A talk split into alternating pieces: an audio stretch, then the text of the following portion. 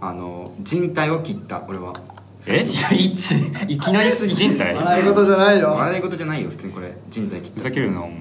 ごごめんごめんよくないん。ですよねなんで切ったの？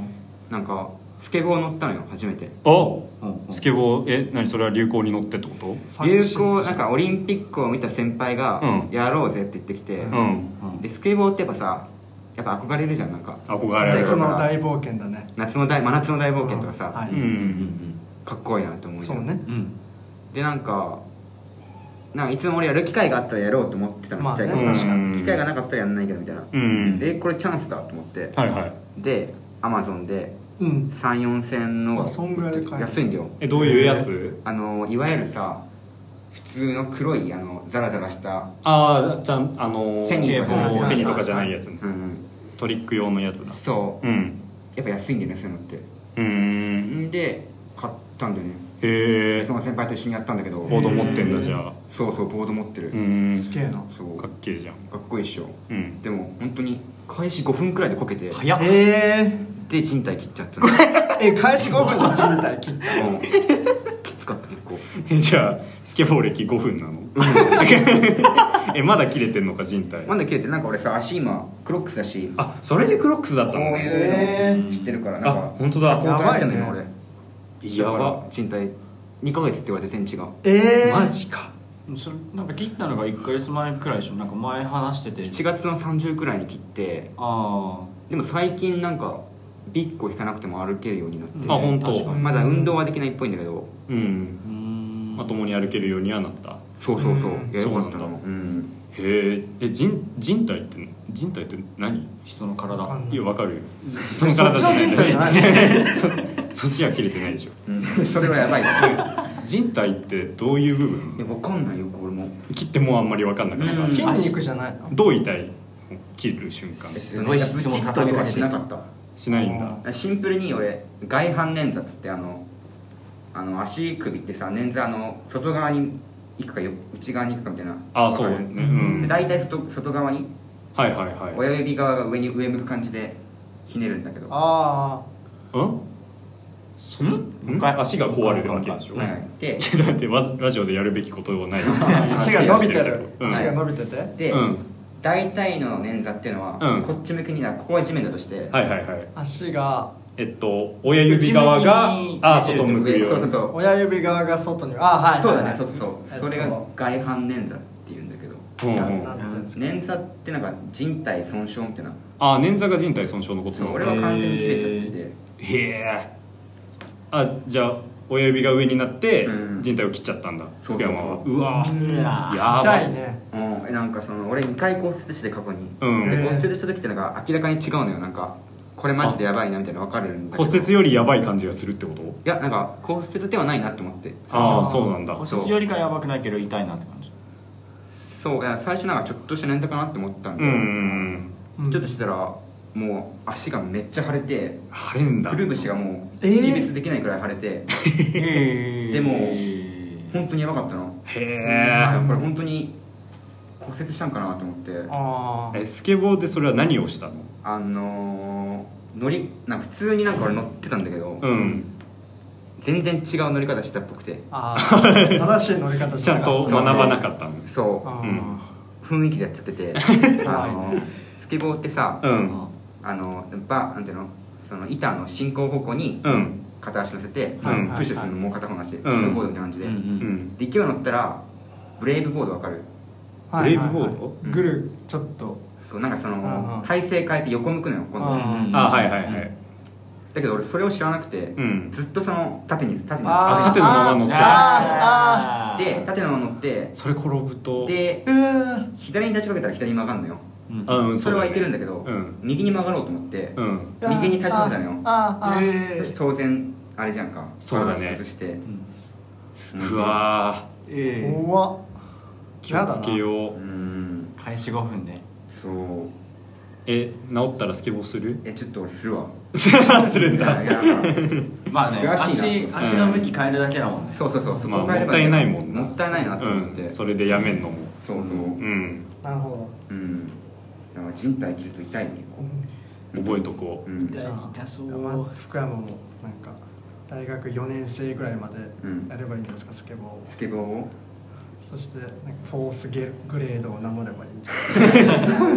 ミッドナイトの Mid Nineties Mid Ninety みたいですね。うんかっこいいけどなまあね、うん。確かにあれ見るとね、うん。憧れますね、うん。髪型とかもさね変えてあパーマにしてね。ね。感じで？うん。大学行くなスケボーマン4年生になってみたいな。今更ってね普通マイルドになるな。うん。そろそろやりますか。はい。はいじゃあ行きましょあじゃあ早く治るといいね。はい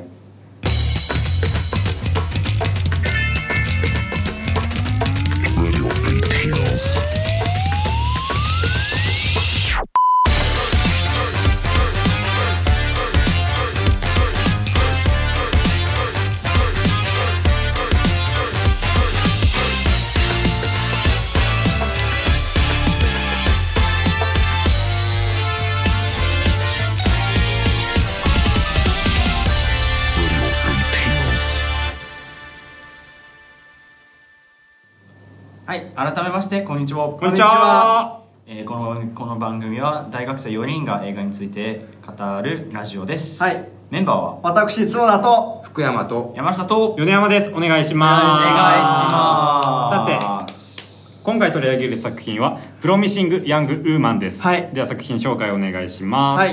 2020年イギリスアメリカ映画30歳を目前にしたキャシーは痛ましい事件によって明るい未来Promising な未来を閉ざされて以来、うん。夜ごとクラブに繰り出してはある復讐を企てていた、うんキャシーを演じるのはドライブ、シェイムなどのキャリー・マリガン。監督は俳優クリエイターとして幅広く活躍するエメラルド・フェンネル。監督デビュー作ですねこれが、うん。えースーサイド・スクワッドやアイトーニャなどのマーゴット・ロビーが制作を務めていたりもする。という感じです。ということでこちら、はいプロミシング・ヤング・ウーマンアカデミー脚本賞を取ったかな？あそうなんだ、うん、みたいな感じで結構いろいろうんうん。評判をそうね。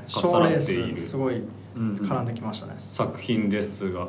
とりあえずそれぞれメンバーがどういう感想を持ったか雑感を一人ずつ聞いていこうと思います、まず角田。はい。まああのーすごいですね。というか、うん。あのーまあまあねこういうまあどういう話かはさまあはい。結構わかる通り、まあすごい女性のフェミニズム的な話でしかもうん。まあ言っちゃえば攻撃性がすごい高い作品だと思うんですよね、うん。なんかだからまあそのなんかマスキュリニティ的なものに対するいろんな描写はこう居心地が悪くなりつつまあでもまあ映画として、まあ、映画として普通にすっげえ見てて面白かったし、うん。2時間全然飽きなかったし、うん。でこうショックな展開もあったりしてあの、うん。普通に映画としては間違いなく結構レベルは高いし結構相当な傑作だと思います、ん。ただまあ結構もうテーマ的なところでこう、かどう語ろうかなっていうのはすごいこうあの、不安だったりとか うーってとこがありますね、まあね。今日うん。ラジオどうしようって感じです はい。はい、え福山。ー、福山。はい。これはやっぱ脚本取っただけあってうん。すごいなって思ってさ、はい。うん。うん。その最初何が目的でその主人公のキャッシーはうん。あれやってんのかみたいな、はい。ちょっと分かり始めてから、うん。リーナと誰かみたいなその、うん。うん。次々疑問が出てくる感じとか、うん。あとまああのちょっとガラッて変わる途中で。ううん。んとかの感じがすごいうん。面白くて、うん。かでもなんかその、うん。なんていうのかな。女性の性被害のなんか痛々しさみたいな、うん。はいはい。すごいなんかそのリアル生々しいうん。ものがあって、うんバランスがすごい取れてるなって。エンタメ性、うんポップな感じもちょっとあるはいはい。音楽の使い方とか、うん。ポップな感じのエンタメ性とそのうん。本当に性被害のうん。痛,、痛しさ痛、うん。まあそれがバランスうようんうん感じです、なるほど。うん。山下。はいやー普通に面白かったです。おあのー今ね結構ホットな話題の、あのこのなんつうのかな。あのーフェミニズムっていうのを、なんかこんな形のうん。ストーリーで、ううん。んあのー表すっていうなんか表し方うん。がこう新鮮っていうか、うん。なんか面白くて、新鮮うん。新鮮。うんね、しかもまああのー結構ね角田も言ってたけどあの攻撃性が高いっていうか、うん。すごいなんかトゲトゲしい感じで、はいはいはい。かつなんかポップに行くところがもうん爆弾級のなんかうん。威力があって、うん。結構面白かったですね、うん、うん。はい米山は？米山は？これはちえー、そうなの？難しい映画なんですよこれは、うんはい。だからあのなんだろうな。その俺としては手放しで面白いと褒められたもんではないなっていう感想があって。だからそのなんだろうな。結構なんだろう面白いっていうのもまあわかるけどちゃんと分かってるみんなっていうふうにあーあ思う。まあはいはいはいね。はいそう。これはなんだろう。だからどこまで意図されて作ってるのかっていうなんだろうな最後の方に関して特に俺はちょっともやっとする部分があってそのもやっとしする感覚っていうのはその意図されたものなのかっていうところが俺にはいまいち分かんなかった。はあ気になりますねもやりが。そうそう。っていうのとそのもやりにみんなちゃんと一緒にもやってくれてるのか もも気になるし。はいはいはいい。はい。っていうことがあって、はいはい。だからちょっとうんすごい簡単な言い方をすれば乗り切れなかったはいはいはい。あー映画です。なるほど。うんそんな感じかな。ちょっとね。はい。映画が映画だけあってそうね。なかなか難しい回にはなっていくと思うんですけど、語っていきましょうか、はい。レッツゴそしたらここからネタバレありで話していくんですが、えーどうしようかな。ストーリーを。軽く追ってさんと重い重いこと言うじゃんそうね、どういうストーリーだったかっていうのをまず初めに軽めに説明します、はい。まあ、まず初めにキャシーが復讐っていうのを普段しているっていう描写から始まるんですけどその復讐っていうのは、まあ、バーに夜ごと行って、うんで酔いつぶれるふりをすると、うん。はいで酔いつぶれるふりをするとまあなんかその酔いつぶれた女性を狙って、うん。でそのまあ合意のない性行為をしようとして、そのまあ話しかけてくると、うん。で、まあいわゆるお持ち帰りっていうのをうんされてしまうんだけど、その家に着いた時にまあ本当は全然シラフですよっていうふうにキャシーがなってはい。っていうまあそういった復讐をうん。いろんな人に対して繰り返すことでー、うん。まあなんかその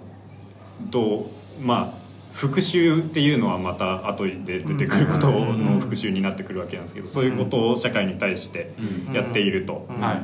でまあキャシーが30歳目前なんだっけ、ね30歳になるんだっけ、はい。はい。はい。えっとでまあ誕生日を迎えるけど自分の誕生日も忘れるぐらいで、うんでまだ家族と一緒に暮らしてるっていうこともあって、まあ、両親には心配されていたりして、で両親から誕生日プレゼントでもらったのが可愛いピンク色のトランクケース、家を早く出ていけというメタファーみたいなことで、でもらってでまあそんな感じなんですよねって働いてるコーヒーショップで話してると、うん。えー大学時代の友達のライアンっていうのが登場します、うん。はライアンはなかなかな好青年で。そうだね。うん。うん。高青年感はい。あったでしょ？はい。うん。なんだろうそのライアンが好青年っていうのは、うん。あのバーにいた男たちのとの対比としてまあね表現されるわけですよね、い。う。んでまあなんかごめん今のは僕が悪かったみたいな風に言って、うん。うんコーヒーに唾入れていいよって言って実際にキャシーがコーヒーに唾入れるとか、はいでライアンそれ飲むとか、うん。みたいな流れがあったりして、でまあ大学時代の話とかも続けるわけです。ライアンとデートするんだよね、えっとライアン、まあ、なんだろうキャシーがデートっていうのがそもそもなんだろうな。男に対して日々そういうことをしてるけど、まあそのライアンに対してはまた別な感情を抱いたということがはいはいうん。わかるわけで。はい。でそのライアンとデートをしてる時に、まあ、大学時代の昔の話をしていて、はい。で出てくる名前でキャシーが引っかかるのがマディソン、はいはいまず。そしてアル・モンロー、はいはいはいという存在。うん。に対して何かうん。気がかりなことがあるっていうことが伺える、そう。そいつらがすごい人生をなんか、うんまあ割と成功してるってのを聞いて、うん。まあ、ちょっと愕然とするキャシはいキャシそう。で、まあ、まあライアンとうまくいくかなといううん。流れがある中で、ライアンに、えー自分がバーの男に持ち帰られているところを見つかってしまいます、するとまあライアンは当然、ん。僕はうまくいってると思ってたんだけどっていうふうになって、うん。ライアンは怒ってしまうと、うん、でそれでもうなんかライアンは怒るんだけどまあキャシーとしてはそれはすごい不本意なことだったし分かってもらいたい。うん。なんでその後なんか大学時代の友達に会うんだっけ？かな。かなんかで、うん。えっとまあその復讐みたいなのもするのもいいけど、まあ、復讐っていうのがこの、まあ、ここら辺ではもう分かってる。うんだんだん分かってくる。えっとあのニーナっていううん。キャシーの親友幼なじみうん。っうんていうのがいたんだけど、うん。おそらく多分大学時代に何か問題まあそういう合意のない成功みたいなことがあって問題になってしまってで自殺してしまったんじゃないかうんみたいなことがまあそこら辺ではほのめかされていてまあだからこそそういった合意のない成功をしようとする男たちに対してうん。一人一人制裁を加えていうん。く死刑をしていくっていうのがキャシーの日々なわけだけど。まあそんなことしてもうん。ニーナは喜ばないんじゃないっていうふうに大学時代の友達に言われて、うん。まあうんみたいなふうになってキャシーはとりあえず一旦こういったことはもうやめるっていうふうに言うと、うん。で、まあ、ライアンにもごめんっていうふうに言いに行って、うん。でまたやり直そうとすると、だけど、えーっとキャシーはまたニーナへの復讐を続けてしまうと。でまずやるのが、まあ、さっき名前が出たマディソンという女性、はいはえー当時の、まあ、問題に関わっていたであろう女性。どういう関わり方だったのかななんか知ってたけどうん。あの見て知らないふりみたい傍な観してた。あーかな確か。見て見ぬふりしてたみたいなう感じなのかな、ん。で、えー次に校長、問題をもみ消した。ううん。なかったことにしてしまった校長、はい。でその次が弁護士、うん。はいライアンたちをようあライアンっていうかあるたちを。あるたちをの弁護をした弁護士、まあなんか脅迫とかをしていたこともあって、はいはい。で次に、えーアルモンロまあニーナを直接、ん。まあ、レイプした犯人。はいはい。ですね、うん。の、えー、せなんだっけえーっとなんて言うんだっけ。えっと独身最後のパーティー？そう。バチェラーパーティー。そうバチェラーパーティーを行っているところにうん。乗り込んでいってはいはいで何をしようとしたんだあれは。入れ墨を入れようとしたのかな。なんか掘ろうとしててねなんか。うん。ニーナって書こうとニーナっていう名前をもう彼に入れてやろうとうん。していたところでえーっとうん。アルモンローがすごく抵抗してうん。でキャッシーは、まあ、枕で息を止められて窒息死させられてしまうと、ううん。ん。うん。うん。で窒息死させられたけど、えーまあアルモンローの仲間たちによって、まあ、死体は隠されてしまう、うん。はい。燃やされてしまう、うん。うん、なんだけどでも実際アルモンローの結婚式当日になって、うん。まあ、結婚式場にパトカーが押し寄せたり、ううん。んえーさっき言ってた弁護士のもとに、うん。まあ、証拠となる携帯の動画が届いたりうん。みたいな風になって、まあ、前々から周到にキャシーが準備をしていたことが分かる、はいはいで終わり。はいはい。みたいな。うん。大体の大まかな流れそんな感じそうだね。ですか、はいはい、うん、長くなったんですが、うん。そういう映画なわけです、うんはい。はい。うん、どうしましょうか？そうね。なんか。なんかどこのシーンが怖かった面白かったみたいな話あるああなんかあのうん。ー、ガラッて変わるようなそのはいはい。家族のとこにさうん。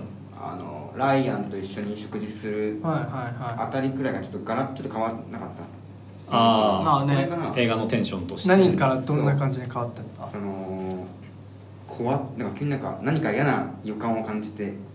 嫌な予感。か。うん。が始まってた。どういう予感だった？なんだろうな。いや本当わからない予感。だからなんとなく？絶対なんか良くないことが起きるなっていう感じをすあごいあそう。なるほど。どういうあなんか演出とか。それ俺なんはでだかわかんないね。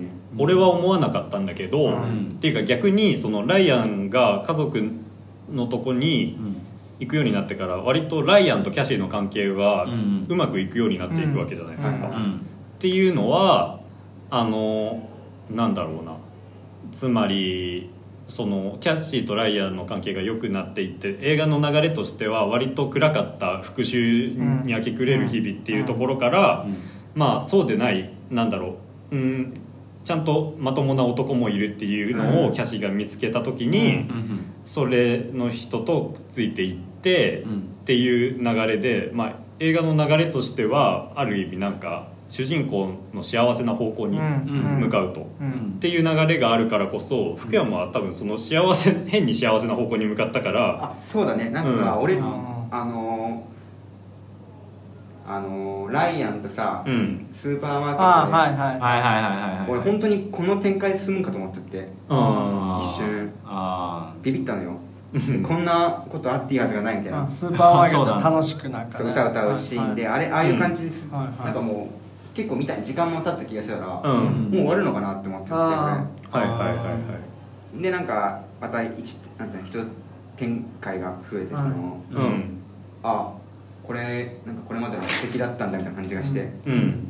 あ悪い予感を感じてそう。あなるほどね。なるほどね。うん。うん俺そこまで予想とか全然しなくてさ、うん。あのーあるとつああるじゃないよ。ライオンライアンと付き合い始めて、結構あのいい方向に変わったなって思って、うん。そこ変わったなしか思わなかったうん、俺も山下寄りでなんかなんならそのまま終わってもいいかなと思って。うちょっとそのまま終わったら締めくくりがなんかうん足りないっていうか,、うんなんか全然ダメでしょっていう、大批判しようと思ったのそこにしてねその。そうなんそうそうなんだ。うんでもなんかでも確かになんか、うん。そのニーナの件はその大学で起こったことだから、うん大学時代のうん。友達とかも大学時代の人たちが、うん。このだライアンも含めてどう思ってんのかなって回収がいつ来るのかなってずっと思ってたからあそっか。うん。なんかその回収がないもんね。そうそうそうなんか、ああそうか、うん、でと多分あるとも友達だったって多分うん。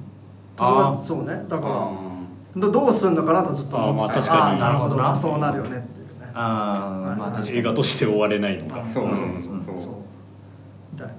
うそう、んであとねその多分不穏の要素っていうのであれで言うと、まあ、それうん。これはそのテーマよりは側の話になるんですけどこれね、はい結構めちゃくちゃ異様な作りをしてて、はいはいはいあのさっきねさっきっていうかあの 我々は同じ日にライトハウスを撮ったんですけど、はい。ライトハウスがパッケージングをめちゃくちゃこう精密にしてるっていう話をしたと思うんですけど、この映画は逆というか、うん。パッケージングがもうものすごい入り乱れてる映画だなと思ってて、はいはい。つまりその、まあ、基本的にはそのうん。2010年代、まあ、2020年代でもいいけど、まあ、現代の世界観じゃないですか、まあ、うん。普通にスマホが出てきたらその辺の街を撮ってて、うん。なんだけど時折例えばキャッシーがこう森の中とかをさまよう場面ですごいこう、うん。なんか往年のクラシック映画的ななんかかき割り的なちょっとファンタジックななんか木のなんつうの、うんがいっぱい生えてるとこを歩いたりするとこって覚えてますか、あの覚えてる。ところね。ああそうそう、うん。とかはなんかちょっとこう急に異世界観が出てきたりとか、うん。うんあと俺サントラがめちゃくちゃ異様だなって思ったのが、うん。サウンドトラックがあの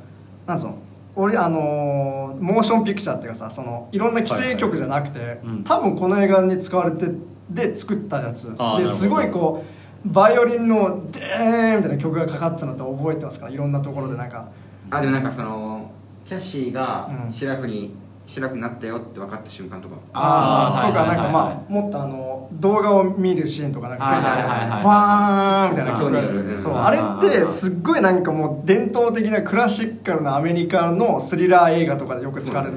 なんか昔の映画でよく出てくるみたいなシーンに合わせるよそうそうそう。なるほど。わーンみたいな。が突然かかったりするんですよね。現代劇なのに。うん。はいはい。へーなんかだすごいなんかなんつうのかな。普通の現代劇なのに昔の映画の演出がところどころ入る違和感がなんかすごい俺は感じててなんかうん。結構なんかなんつうのかななんかちょっとこう言ってしまえばなんかそう状態っていうかうん。なんかそういう感じですごい見えたのね。なるほど。でうんそれがまあ言っちゃえばそのキャッシーといううん。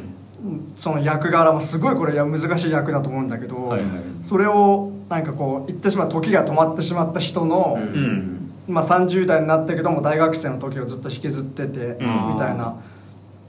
あの結構なんつうのキャシーの造形例えばネイルとかなんか着ている服とか、うん。食べてるものとかへの細かい演出とかをなんか、うん。女の人の意見とか聞くとそういうとこも、うん。結構なんかキャシーがちょっとこう若めの大学生とかがやるようなフうん。ァッションをあえてしてるみたいな。あーなねでそこのなんかそのキャシーのその時が止まってしまった女性としてのなんか何かが歪んでしまった人という感じの心象風景が映画全体にも連なってて、はいはいはい。っていうのはあったんですよね。うーん。そう。だからなんか常になんかちょっと違和感が残るっていうか。ううんん、これどうなんかどう終わるのかなっていうのはちょっと分かんなかったけど、うんうんうん常になんかハッピーなだけじゃないかもなって予感が常にしてた、はいはいはい。それは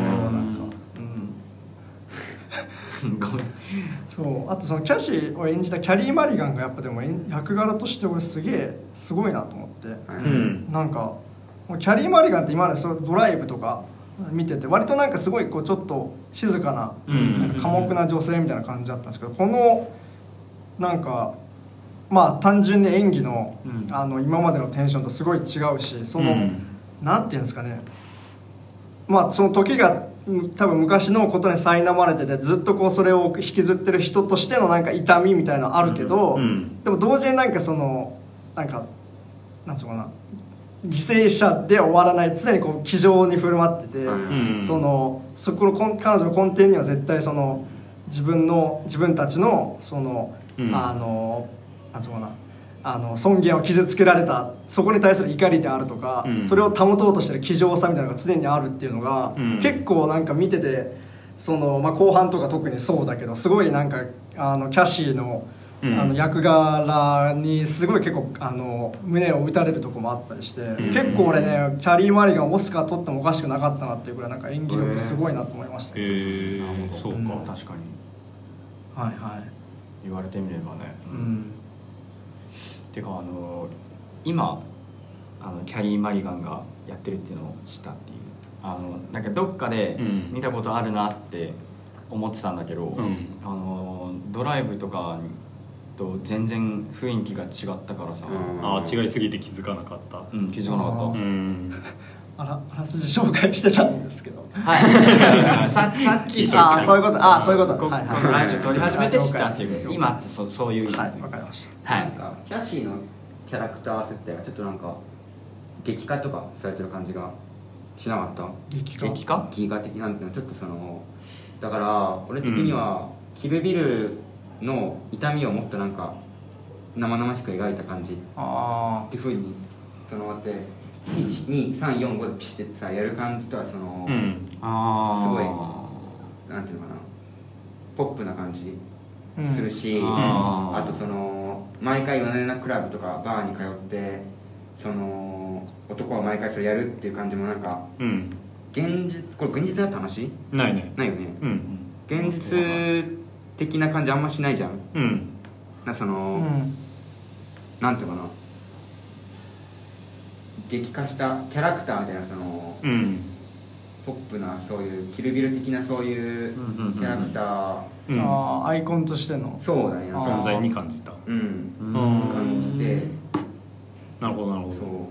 そう。なんか俺キャシーの演技に対して思うのはそのなんだろうなプロミシング・ヤング・ウーマンがどういうジャンルの映画かっていうのが、いはいはい。なんだろう初めの方結構難しいんだよそうね。そうだね。そうだね。そのなんだろう。そういう男うんに制裁を加えるスリラーみたいなうん。映画なのかなとか思いきやなんかラブストーリーっぽくもなるしみたいな感じで結構ジャンルを乗り換えていくような感覚があるんだけどうん。でもそのキャシーが復讐をしてる男に対して復讐をしてるシーンっていうのはまあ俺の個人の意見としてはそこまで怖くなかったというかスリラー映画として見たら成立してないんじゃないかと思うくらいだったそう。だからなんかそういう点ではあのなんかうんだからそのスリラー映画かもなとまだ思ってる時点での俺はうんなんか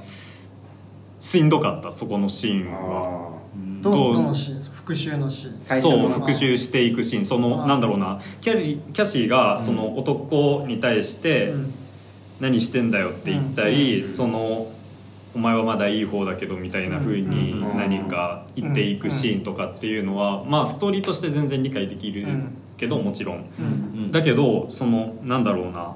その怒った女性の怖さみたいなのっていうのが描かれ方としてあれでいいんだろうかっていうのはちょっと悩なんか気になるところですごい難しい話なんだけどこれはあのなんだろう強い女性っていうのを描くときに男性的な女性を描いてしまうんですよ、うん。結構多くの映画は、うん。でも女性の強さって男性らしくあることなのかっていうことがあるわけじゃないですか、うん。だからそういう描き方で良かったんだろうかねっていうふうにそのスリラー的なパートに関しては序盤は思ってた。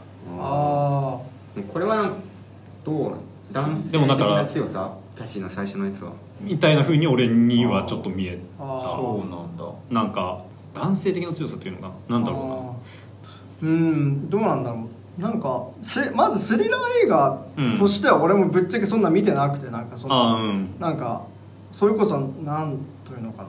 うんこう例えばキャシーがもっと、それこそキルビル的に人をバンバンぶっ殺して男を殺しまくる映画うんではないじゃないですか、ね。明らかに、うん。だしだそういう意味では、うん。なん確かにジャンルがちょっとジャンル分けは本当しにくい映画で、うん。そのなんていうのかなその、まあ、ジャンルとして見てなかったというか、あこういうジャンルねというよりはずっとこうもう話にしがみつくしかない感じが俺はずっとしたのうん。で、でまあ、さっきスリラー映画って俺が言ったのは単純にスリラー映画館みたいな。その、はいはい。スリラー映画とかでよくかかるサントラがなんか突然、なんか現代のあれにかかる、はいはい。なんか違和感を言ったんですけど、うん。っていうのがあってでえっとなんだっけそうだからでキャシーのおこらいに関してはどうなんだなんかうん。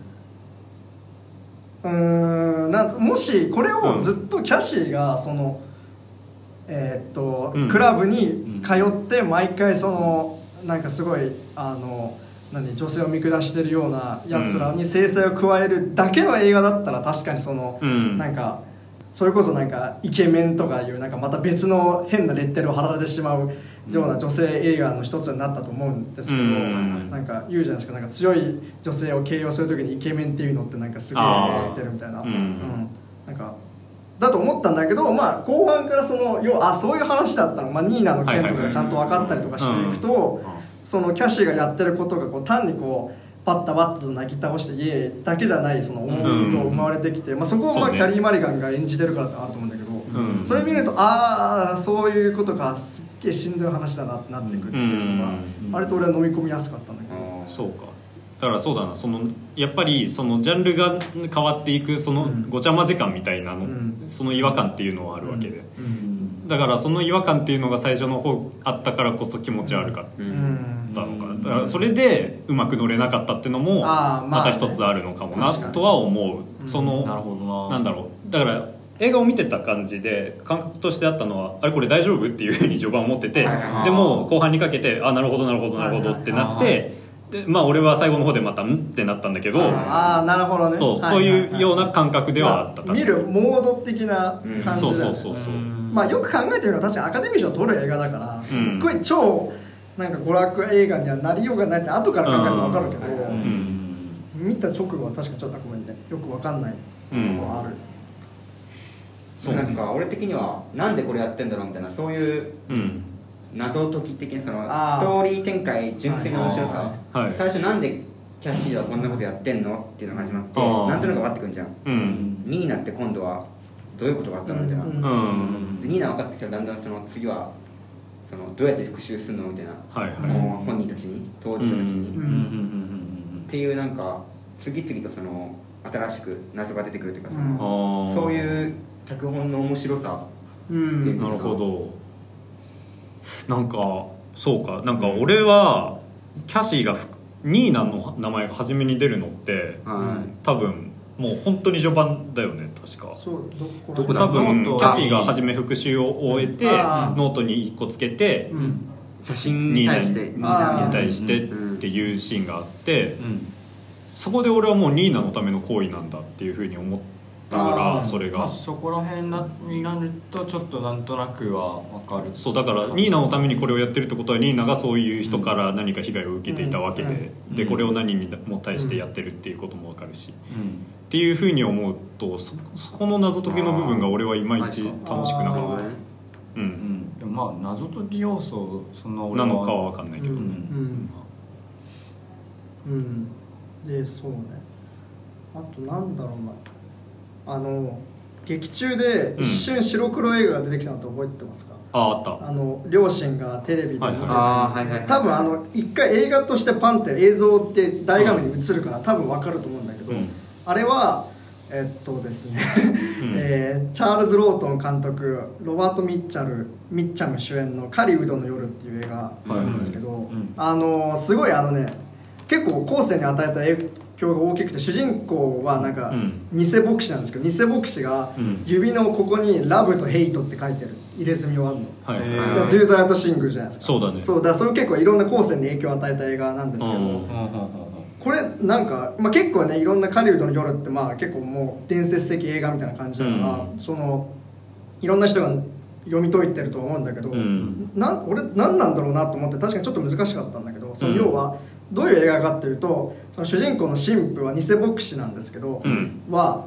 結構やばい人で、うん。言ってしまうと性的不能者みたいな。はいはいでそれを多分すっごいこじらして多分女性嫌悪みたいな感じになってて、うん。まあほんなんか映画とだけ見るとそいつはなんか金を儲けたくてなんか一家の、なんかお父さんがなんかいなくなっちゃった一家にこう近づいていって奥さん、おそこの奥さんと結婚して、なんだけどうん。でもその奥さんをたぶらかして殺してその、うん家にあった金を奪おうとしてそうんでもなんだけどそこの一家の子供たちは逃げるみたいな。で子供たちが逃げて神父から追いかけられるっていう、まあ、スリラー映画みたいな感じん。なんですけど。そこで、あのまあ、この「狩人の夜」のどのシーンがこの「プロミシング・ヤング・ウーマン」で引用されたかっていうとその悪い神父が偽牧師神父どっちか分かんないけどがその要はこれからどんどんこう女性をに対してこうなんか危害を加えに行こうって車を運転してる場面じゃないですか、うん。だからそう考えるとやっぱすごいなんつうのかな。うん。あのなんかものすごく歪んだ男性性みたいなもののに対するうん。としてのあの、うん。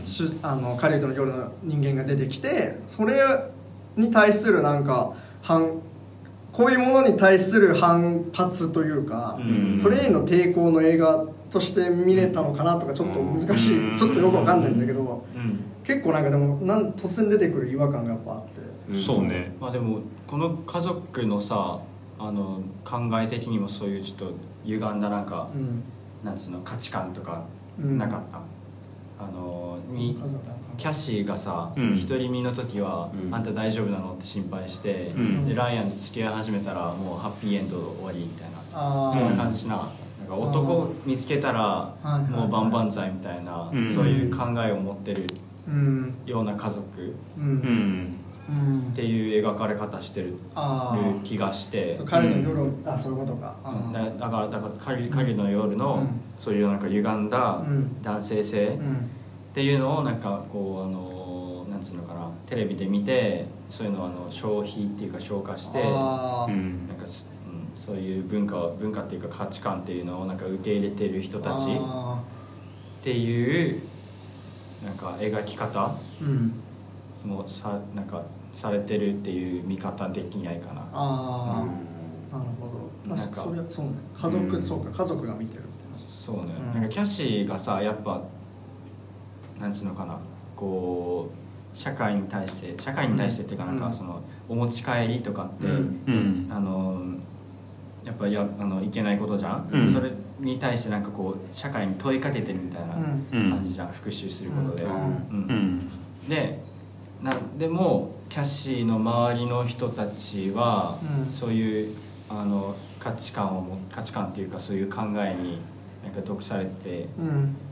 同じ考えの人がそんなにいないみたいな描き方されてると思った、ううん。んなんかお父さんお母さんもそうじゃん。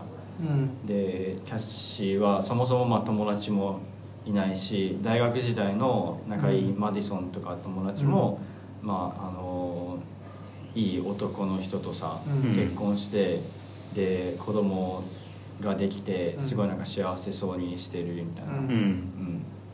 なんかだからこうなんつうのかな周りとちょっと考え方がうん。違うっていうか。そうなんだよまあそうだね。だからやっぱりキャシーはずっと浮いてうん。る存在なわけで社会からも映画の中でも。多分あのコーヒーショップのあの友達ぐらいだよね、ぐらいキャシーをかな分かってくれてるのは、うん。でそのほそのコーヒーコーヒーきょコーヒーショップの人たち以外はもうあのなんつうの？男が女よりも上っていう価値観になんかうん。ロックされてるっていううん。描き方されてると思った、あー。うん。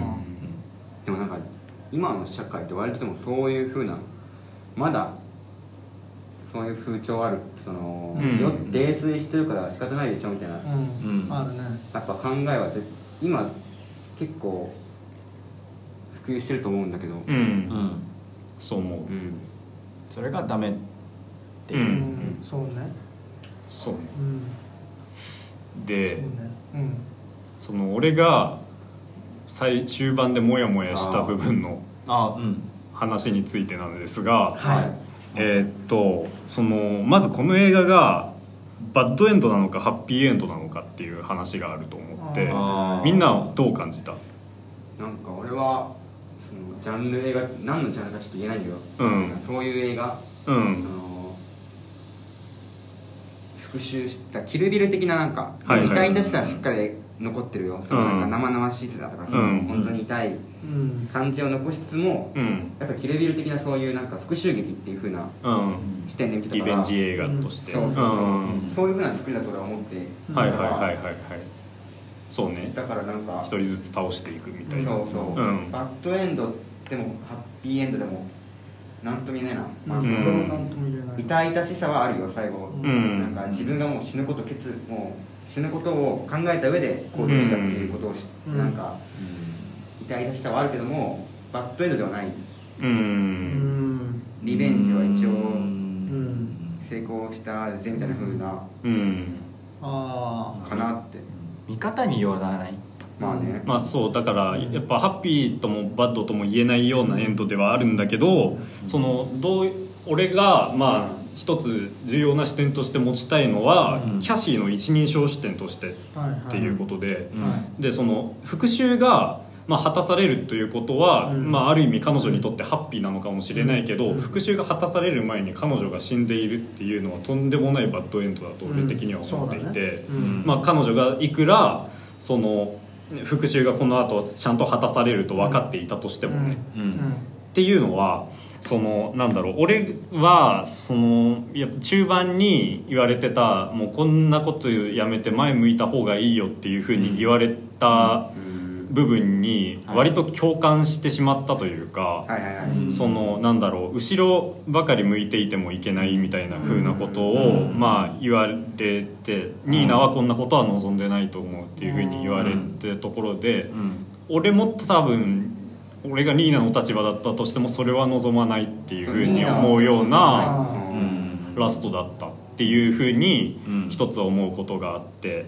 で割と俺はその大学でフェミニズムとか学ぶ学部に通ってるんですよ、うん。でそのそういうところで学んでて思うことなんだけどあの正しくあることとか誠実であることっていうことについて探求していく学問なわけじゃないですかフェミニズムとかっていうのは。はいはい。でそういうまあ現代の人間について語っていくような、うん。そういう正義の側に立つこと正しくあること誠実であることっていうのの獲得していく学問をやっている上で、うん。そういう人を見ていて先生とか教授を見ていてうん。感じるのはそういう正しい考えをも、まあ、なんだろう正しいって言い方もあれですけど、うん。その正しい一番誠実な考えを持っている人公平な考え正しい考えを持っている人ほど生きづらいように見える。ううん。んっていうことがある、まあ、っていうのはその、まあ、なんだろう無知の方が幸福だっていう言葉はよくありますけど、うん。あの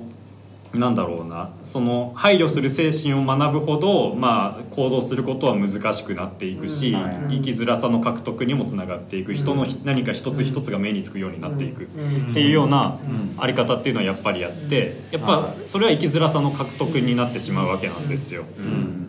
でそのなんだろうキャシーが復習を日々やっているのは、その生きづらさの獲得以外の何者でもないなというふうに僕は思うというか、そのキャシーが普段日々あのそのおうん女に対してすり寄ってくる男たちを倒しているのは、うん。そのなんだろうまあ、次なる被害者を生まないためにやっているみたいな考え方もできると思うんだけど、まあ、ある意味それは社会に対して生きやすさを獲得するために自分の生きやすさを犠牲にしているといううん。行為なわけでこういうあり方っていうのはまあ実際にいるフェミニストとかのあり方ともまた重なるものだと思うんだよね。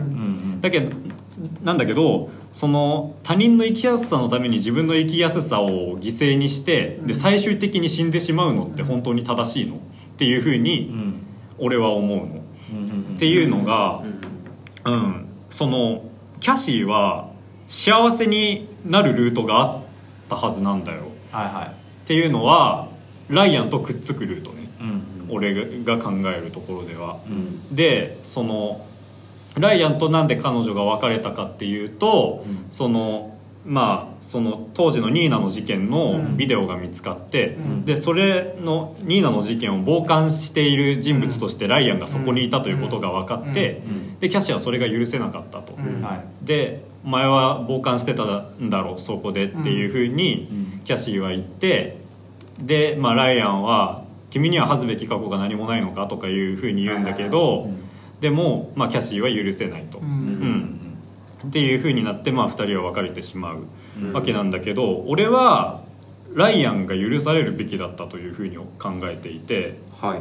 うん。そのライアンの行動を考えるとですよ、はい。そのまあ当時その事件を傍観していたのは、うん。まあ、確かに悪いことだったかもしれない、うん。でそのまあぼ俺はそれ自体またなんかちょっと思うところはあるんだよ。そのなんだろう見て見ぬふりしたらお前も同罪みたいなうん。考え方っていうのはまあなんかあってしかるべきな考え方ではあるけど、うん。すごいなんか簡単に言っちゃいけない論調だなっていうふうに思うというか、うんなんだろう。自分にも危害が及ぶかもしれないわけじゃんそういうのって。やったらね。そう。うん。だからいじめ見たら止めなきゃいけないよとか言うけどさ、うん。刃物持ってる男行ったところにお前止めにかかんなきゃいけないよって言われたらそれは違うって思うわね、うん。でいじめに関しても止めに行ったら自分がいじめられるって思うわけじゃん。うん。やっぱり俺は自分を守りに行っていいと思うの、うん。そういう状況に置かれた時に、うん。でまあライアンが当時そういう状況だったかどうかは分かんないけど、うん。まあ、とりあえず彼は傍観していたと、うん。でまあ実際に関わってはいないけど傍観はしていたと、うん。でまあそれが許せないっていうのはまず一つ分かることではあるんだけど、うん。なんだなんだろう許せないっていうのはまあ論理とかな抜きにして許せないみたいなこと。で、うん。それはキャシーはニーナを失ってるわけだから、うん。うんそういう考えはあってしかるべきだと思うし。うん。なんだけどライアンはできる限りのことをしてると思っててその、うん。あの彼はあのお前には恥ずべき過去がないのかっていうふうにキャシーに問いかけるわけじゃん、うん。うん。恥ずべき過去って言うっていうことはやっぱりライアンは当時のことを恥じてるわけで、うん。でライアンがその当時のことを恥じてるっていうのがどうしてわかるかっていうとライアンがキャシーに対して接する態度っていうのはものすごく誠実だったわけですよ。うん。決してキャシーをお持ち帰りしようとしないわけでしょ？はいはいはい。だしもう対等に接していたわけじゃないですか。うん。ななんだろう？そのだからライアンが最初の方そのなんだろう？その動画で過去の罪が暴かれるまで、うん。まあ、罪って言っていいのか分かんないけどまだ。っていうところまではい。ライアンが不誠実だったところってあったっていうふうに考えた時に俺はそんなに思い当たらなかった、でその人間ってやっぱり間違いを犯すじゃないですか。うん。はいはい。どうしても、うん。で間違いを犯した時に人間に何ができるかって間違いをなかったことには絶対できないんですよ、ううん。んだけど間違いをなかったことにはできなくても間違いを恥じることはできるしその間違いを恥じて自分のこれからの行動を変えていくことはできるわけじゃないですか、はい。うん。逆に言えばそれしかできないわけじゃないですか、うん。まあね。だったらライアンにできたのはキャシーに対するあの真摯な態度だけだったんじゃないのっていうふうに俺は思う、うんそう。でもあのライアンの誠実な対応はさ、うん。好きな人だからみたいなふうに説明できちゃうない？全部。好きな人だからっていう。キャシうん。ーそうと、か。だって、うん。いくらでも取り繕えんじゃんそんなの。取り付くえある程度頭が良かった。きれ頭が良いけどそのー、うん。あのライアンくらいのさ学問のなんていうのそういう教養がある場合はさ、その明らかに女性差別性のことをしてはいけない。その、うん。したら嫌われるとか分かってるわけじゃんいくらでも誠実なこと対応は振りはできると思うんだよ、うん。うん。でもそれが不利とは分からない。まあ少なくとも描かれてはなかったよな、うん。あとえそうか。あとあれは、あの、えっと、最初のデートの時さ「うん。おうここ僕の家だ」みたいに言ったらさ、うんキャッシーはあのとゴキうんゴミ箱蹴ってたじゃんなんか。うん。あれはどういうちょっとなんか失望なんだろうあれあれ失望と俺はもうなんか思わなかったな。ないんだあれ何なんだあれ俺的にはなんかちゃんとした男がいることに対して自分の今までの行動を顧みた時にやるせなさだったんじゃないのっていうふうに思った。のそこがうんでもその後でもやってんじゃん結局あのラインに見つかったじゃんやってる姿を。うん。うん。あの蹴ったのは何何なんだろあうもしもうんあのキャシーのちょっとした失望だとしたらライアンは誠実な対応を取ってなかったみたいな解釈できない？えどういうこと？もしだから、うん。キャシーがゴミ箱蹴った理由あが、うん。うんあ結局こいつもなんかお持ち帰りとかを狙ってたんだなっていうふうにうん。キャシーが感じちゃったとしたらゴミ箱蹴った理由がそれだとしたらライアンはキャシーに対して誠実だったとは言えない。でもライアンはやっぱりあそこで踏みとどまったわけじゃん。うん好きな人っていくらでもできると思いうのってなんか。ライアン。うん。なんかうん。あの俺は割とずっと福山寄りでライアンをずっとまあその単純にその映画としての作りとして絶対こうライアンとうん。ハッピーで終わるはずないと思ってたから、うん。まあぶっちゃけそのライアンが他の男性と違うような接し方をしたとしても俺はなんかまあまあ邪推をしてたわけねずっと、はいはいはいはいっていうのがあるのと、うん。実際最後に動画であライアンもいたっていうのが分かってあそこ問い詰めに行く時に、うん。俺があライアンダメだなと思ったのはあそうね。はいはいはい。そのライアンはあの謝らないんですよね一回も。ああ僕は悪くないねって。そうそうずっとなんか言い訳をしてて、はいはいはい。それってなんかそれこそ本当に好きな人にすっごい傷つけることをしたら、うん。まずは本当にそれはそのどういう状況だったとしてもなんかああそうね。なんかうん。それはさ、だってなんつうの？なんなんつうのかな？その単純にん。ど、そのなんつうの？この女性のそのフェミニズム的な件を全部置いたとしてもさ、うん。人を傷つけてしまった愛する人を傷つけた時にまずうなんか言い訳から入るのはまずあれっていうのもあるし、うん。まあ、この件に関してはさらにお前なんつうのかな？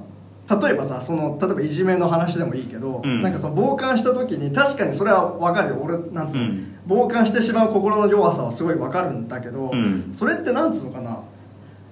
傍観しだから傍観しても仕方ねえじゃねえかっていう開き直りの論理としてそのあのうん。使うのはやっぱ良くなくてさその、うん。すごくなんか心に過根は残しててほしいんだよね。なんかその傍観してしまったとしても。うん、なんか、うん、そうそうそう。だからあそこでライアンがそのキャシーに対するあの誠実な対応の前にうん。自己弁護が出ちゃったっていうのは、ああなんかぶっちゃけて言えばなんかこれは本当にもうなんかこういうニナニーナとの過去を本当にこの時はあの絶対言いあの言うべきだと思ってたけど言えなかったっていう後悔じゃなくてなんかもうなんか消し去りたい過去フォルダーに入ってて、あーうるせえうるせえってなったんだなって俺は見えちゃったのよあのシーンのラインなんで。うん。で完全にぶっちゃけもう心が離れちゃったっていうか、うん。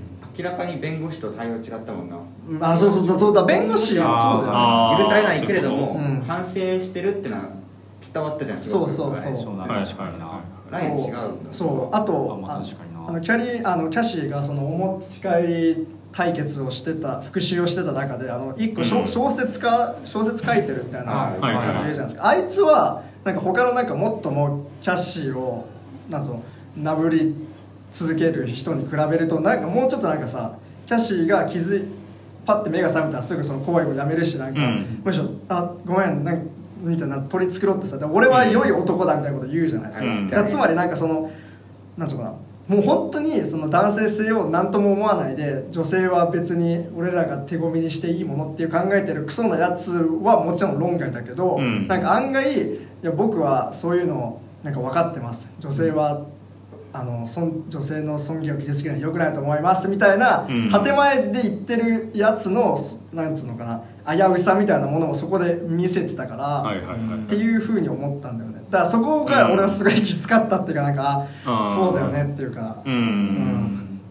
っていう感じ。だからライアンは俺は正直ちょっとなんかうん。擁護しがたいかなっていうのはあったから、うん自分の身を挺してまでっていう理その論理は分からなくもないけど、なんかまだしようまだライアンは改善できただろうみたいな。うん。うん。まあ、謝るべきではあったかなとは思うんだよな、うん。そのやっぱりキャシーの、うん。そのなんだろうプライベートな感情なわけだから論理を踏み越えた、うん。うん。ニーナという失った存在があるっていうことは。う、んうん。だからやっぱキャシーを愛する人間としてはそこに関してはやっぱり何か言うべきことがあったかなとは思うけど、うん。うん、でもやっぱりそのキャシーのうんあり方っていうのはその喧嘩欲しすぎるんですよね。その あの、うん。脅迫するわけでしょ人を。うん。はいはいはい。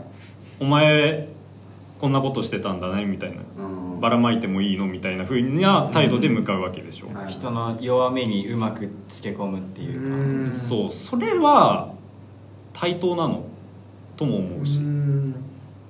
でもその弱みってなんかでもものすごいないことだよね。なんか超絶不平等な事件だったわけでしょ。うん。あのニーナの事件は。まあ、ニニーナ対アルモンローはね。ううん。んライアンはどうなのっていう。傍観者でしょうそそうなんそうそう。まあただた,、まあ、ただ見てただけじゃん。そのライアンもさなんか通報っていうかこうね。あそうだね。とんそうね。うん。できたわけだしあと,、えー、とキャシーが殺された後にうん。刑事が来て、あはいはいそうだね。で刑事に何もう言わないっていう選うん択したところはライアンやっちゃったなとは思った。なううんんやっぱ常に星に走ってるよねこううんそうなんだよ。うねんなそこがまあそのライアンのなんか人間人間味ある描写って言ったらまあそれはそうなんだけど、うん。なんかまあそれこそだからさ、まあ、そそこがまあこの映画の意義というか、うん。実際でもまあお前はたから見たらまあ、うん。まあひたすらね星のやつだもんなっていうこう、うん。多分まあライアンとしてはその場でもどうしようってなってると思うんだけど、うん。うん。だからその難しいなと思うのは、うん。その「プロミシング・ヤング・ウーマン」というタイトルじゃないですか、はい。善と有望な若い女性というのがあるわけででやっぱり彼女もまたその星に走っていた男性たちとうん。同じような立場にいる、うん、自分にも明るい未来があるはずだった女性なわけで、うん。でも彼女がそういう未来を捨てて、まあはい。コーヒーショップの一店員としてなんでこんなところでって言われるようなところでうん。働いていたっていうのはやっぱりニーナへの復讐のためだったわけじゃないですか、うん。ニーナを守るために学校を出たわけだったし。うんうん、っていうことを考えた時にやっぱそのなんだろう。男性たちは自分のまあ輝かしいとまで言わなくても自分のまともな未来のためにそのすなんだろう事件まあニーナの事件っていうのをまあなんだろう見て見なかったふりをしてうん。いくわけで、うん。でもそれをあの忘れなかったからこそキャシーの善と有望であった未来っていうのは失われたわけで、うん。っていう描かれ方を見た時にそこに難しいねじれを感じるんですよね。どっちを取る？うん。本当にどっちを本当に自分のことを考えた時にどっちを取るべきなの？っていうことを思う、うん。うん。そのうん。まあ。自分の幸せっていうのをうん。俺は決して、うん。そのなんだろう。まあなんだろう。人の幸せを逃すっていうのは人の幸せを奪うっていうのは絶対にいけないことだしそれにその罰があっていいとはもちろん思うけど、はいはい。でもやっぱり自分の幸せっていうのを捨てるっていうのはうん。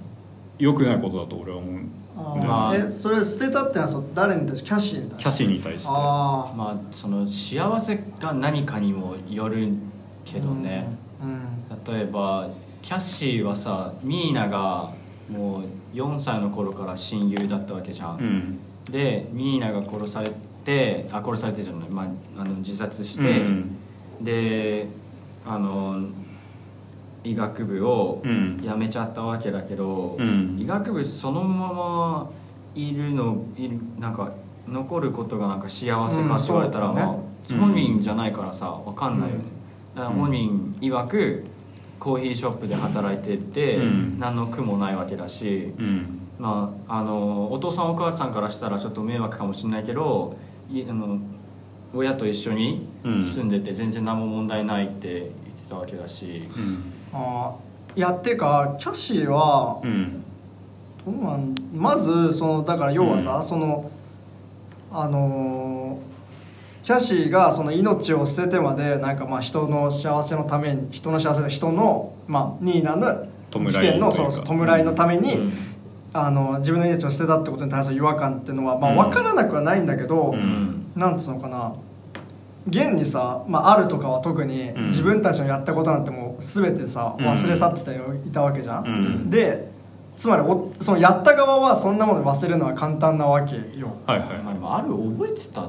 いやまあ覚えてたとは思うけど、うん。なんかもう別にやったなかったことにしよう。そうそうなかったことにできるわけじゃん実際やった側は。うん。だって別にニーナの事件だってキャッシーが掘り起こさなかったら多分埋もれてたわけでしょ、ううん。んじゃん？ううんん、でなんだけどじゃあ逆にそれをずっと覚えてるのは何でかというと被害者側の人たちじゃないですか。その、うん。まあ、ニーナは死んじゃったけど、うん。まあ、ニーナの近くにいたキャッシーとかうん。なわけでだからそういうなんつうのかなその被害者側の人たちがそのうん無理にでもなんかその生きづらいものをうん。なんか捨てて生きるのはまあそれは一選択としてはありかもしれないけど、うん。キャシーとしてはそれが許せなかったわけだし、ん。なんかそこはなんかまあ確かに考えてみればそうっていうかさ、うん。なんかなんでこう傷ついた側がさらになんか忘却とかさそういううん。努力をしなきゃいけないのかなっていうのが、うん。もう死ぬような努力じゃないですかもしうん。ニーナのことを忘れて、ん。ライアン、まあ、ライアンか別の人男の人でもいいかもしれないけど生きるのって、うん。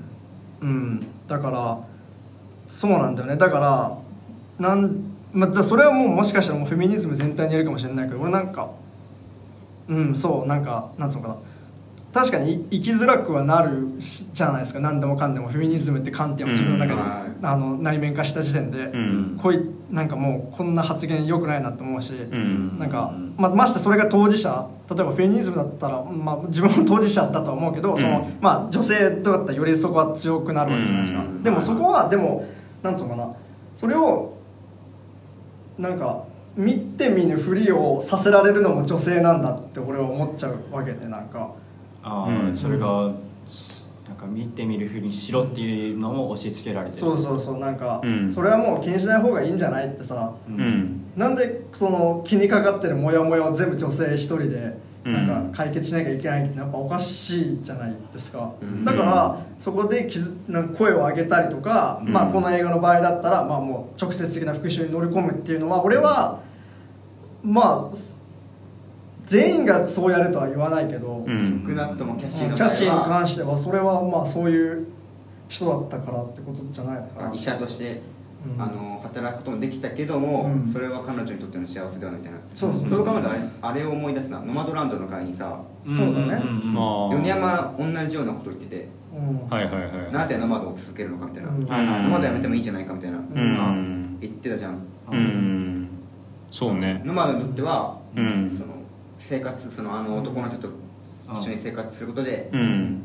まあその安定した生活は送れるけれども、うん。彼女自身は幸せではないんじゃないかっていう話を俺らでした時、うんきっと似てるような、そうだね。確かにね言われてみれば同じだね。う同じな気がするな、うん。結局あの本人の選択が一番だっていう。うん。感じでどっちも同じだよノマドランドも、うん。そうだねうん。だからまあそこも難しいのがさ例えば、うん。まあ、ノマドランドだったらあれは割と貧富の話になるけどさ、うん。なんかまあなんつうのかな。だからノマドランドでよくその散見うん。のものの話になりますけど、その散見されるその批判として、まあ、やっぱりその、あのファンたちのノマドとしての生き方を生み出してる構造みたいなものには触れないんだっていう批判があって、まあ、それは、うん。まあ、考え直すとちょっと分かるっていうかさつまりその、うん。まあファンはファンとして幸せだから、うん。ファンはかっこいいから OK でしょっていうのは、うん。なんかそのファンは確かに自分で選択したかもしれないけどそのなんかその選択って決して簡単なものじゃないじゃないですか。やっぱりその、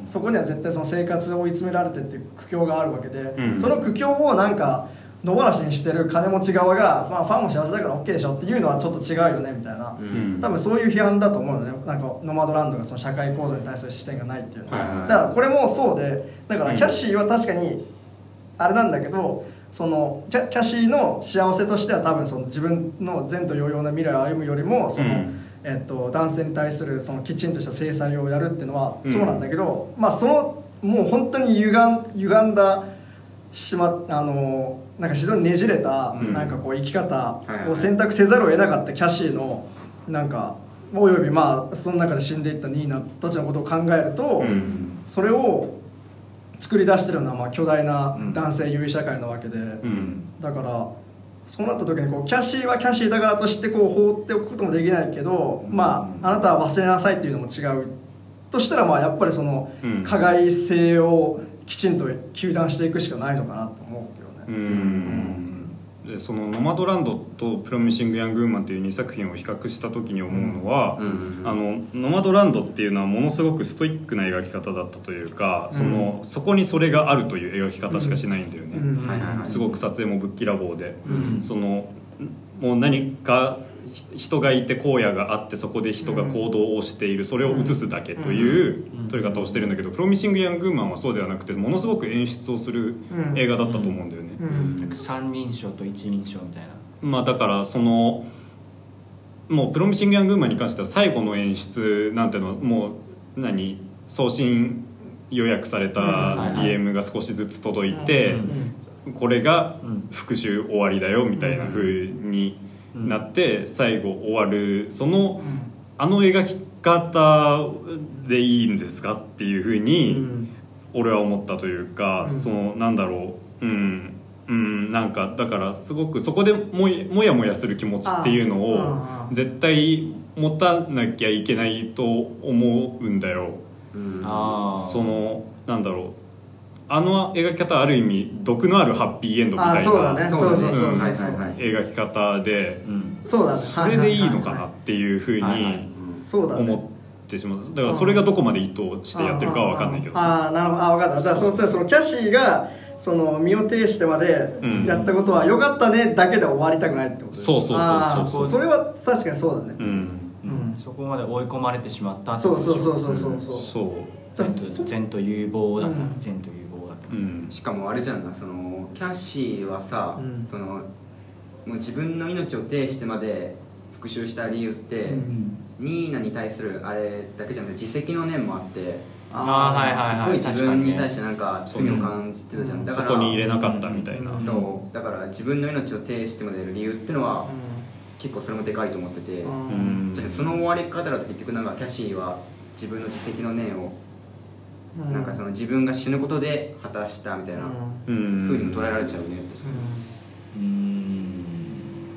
うん。だからまあそうね。だからうん。決してこうこれをなんかあ悪いやつが捕まってよかったでうん。終わりたくはないですねっていうのもあるし。ううん。んうん。あまあまあ、またあのハッピーエンドバッドエンドの話もあるけどやっぱ、うん。ハッピーエンドバッドエンドでは終わらすなんかうん。そういう話じゃなくないっていう、うん。そもそも、うん。うん。そうだからこれで話は映画は終わったけど、なんか社会になんか問いかけるうん。映画だなと思って、そうそうそう。うん。そうね。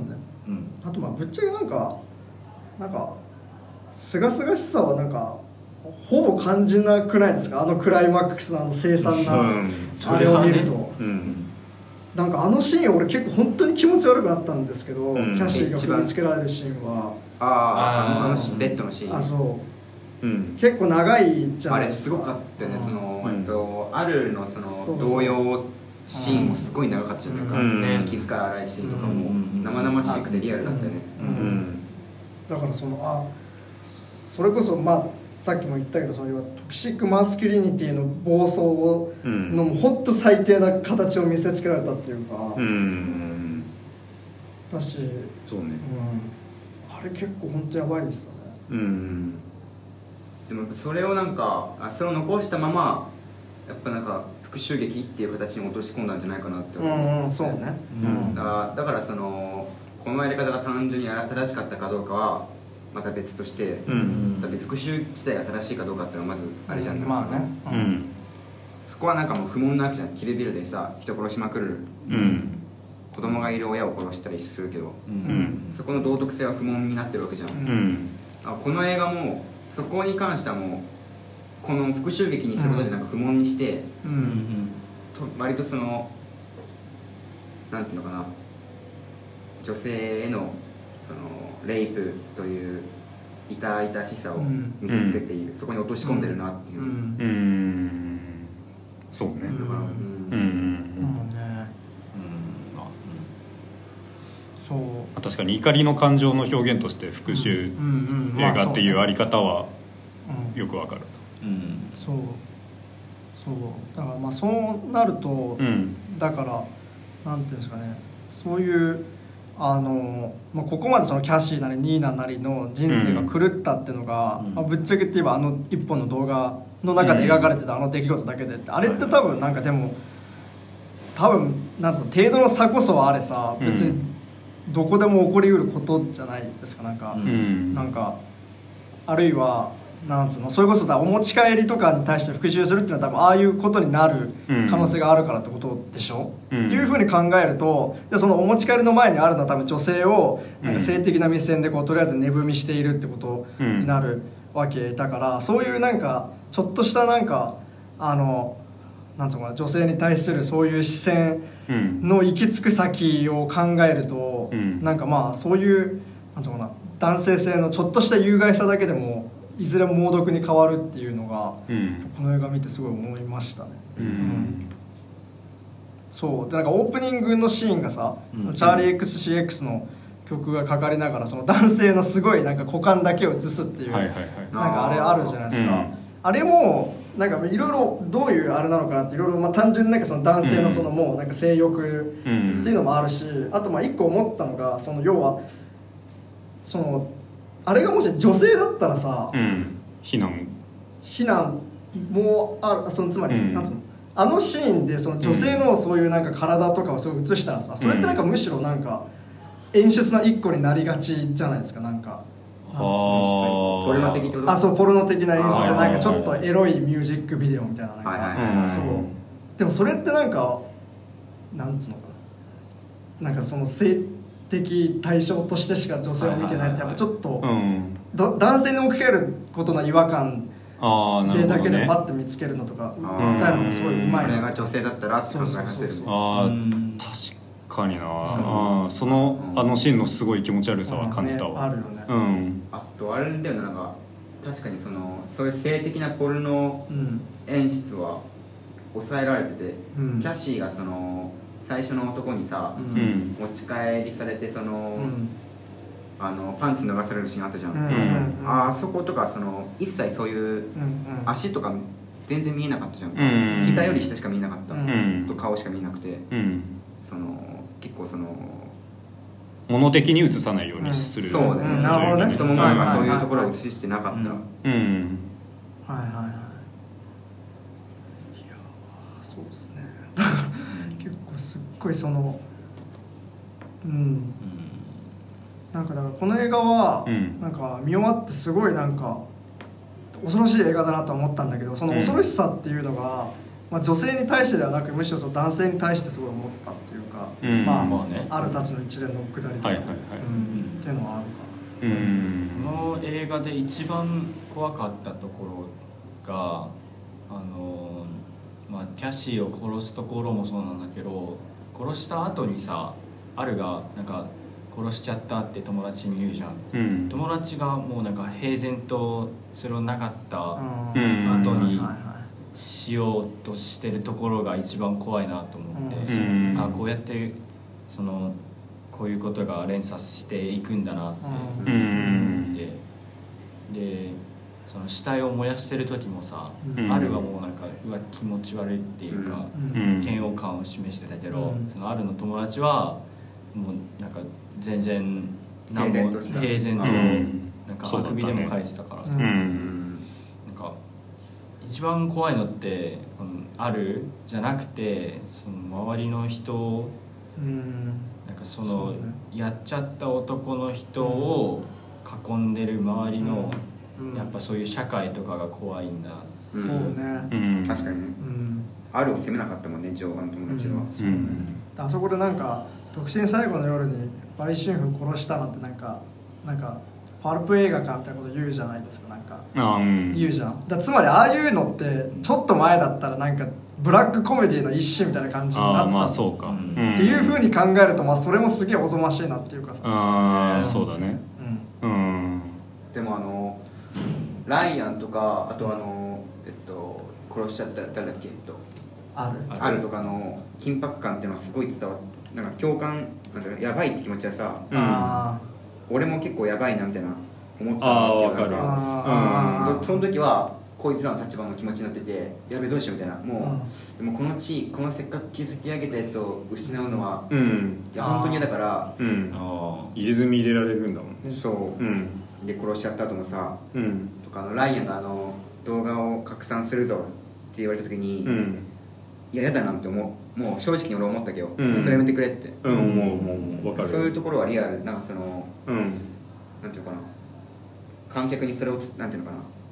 その実際追体験させるというそうそうそう。うん。追体験っていうのがあって。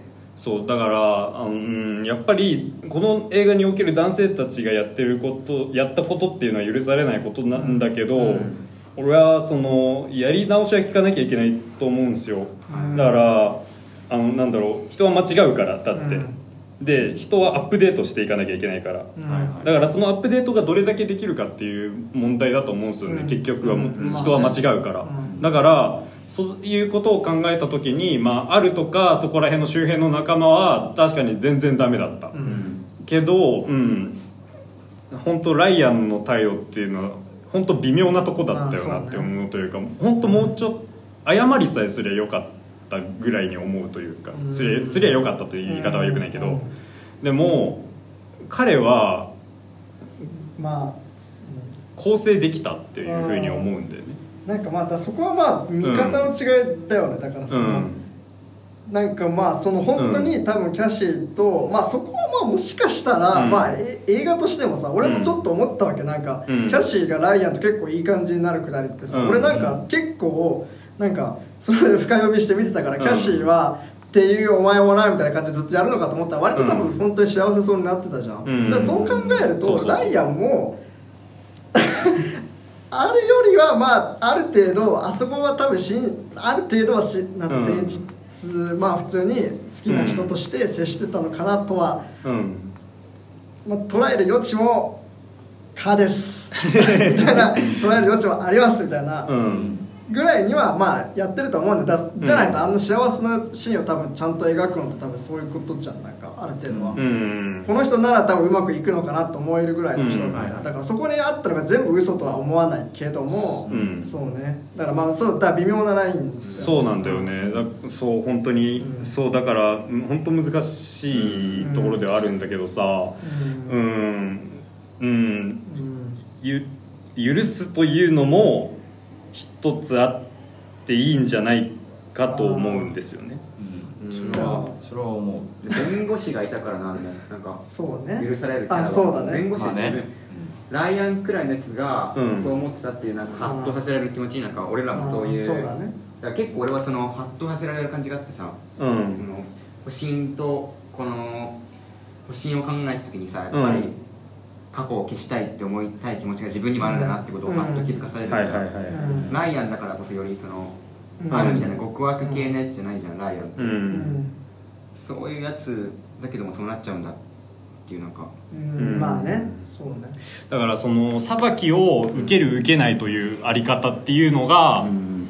まずどうなんだろう。その弁護士はあ僕はそれ相応の裁きは受けるつもりでいるっていうふうに言うからこそキャシーは逆に許すわけじゃん、うん。だけどライアンはその裁きは受けたくない、ううん。うん。それそれはやめてくれっていうふうになる。でその気持ちは分かるじゃん、うん。うん、だからそうなんだろう。ん。う裁きを前提とした許す許されるっていうあり方がそもそもどうなんだろうと思うというか。うんそれこそ復讐劇のそのうん。エンタメにまあそうだね。落とし込んだことによるそうんのそれもエンタメ的な感じなのかなとは思ったしあとうん。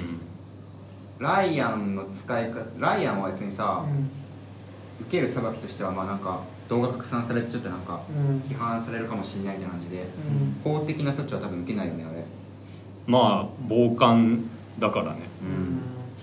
うんだからそこはまあなんか難しいっていうかさ、なんかそういうのを受けた時にいやわかんないけどもなんか最低限その現時点でできる最善の、うん。なんかそのアップデートなり反省自己反省、うん。まあ謝罪もそうだし、うん。なんかまあちゃんとさなんか向き合って話すっていうのがみんなできたらいいけど、うん。やっぱりそうさせないなんか社会があるっていうか。そうねだからそれこそ、うんまあ、あるとかももしかしたらあの時点でちょっと人がちゃんと言ったら自首したかもしれないけど、うん。まあああいうなんかしょうもねえやつが来て、うんうんじゃあもう逃げるしかねえかってなるみたいなとかさ、うん。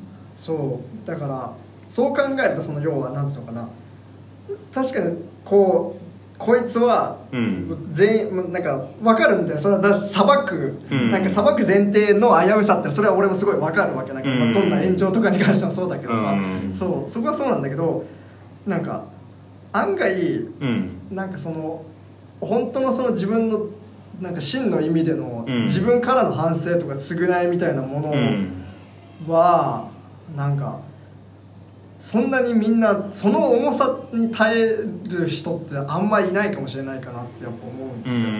んだからそう考えるとなんかなんつうのかなこうあの、うん。そのそうって考えるとやっぱこう、ライアンはあのままなんかこう動画を拡散されるべきではないっうん。ていうのはちょっとそれもそれでちょっと怪しい危うい選択かなと思うかなってうん。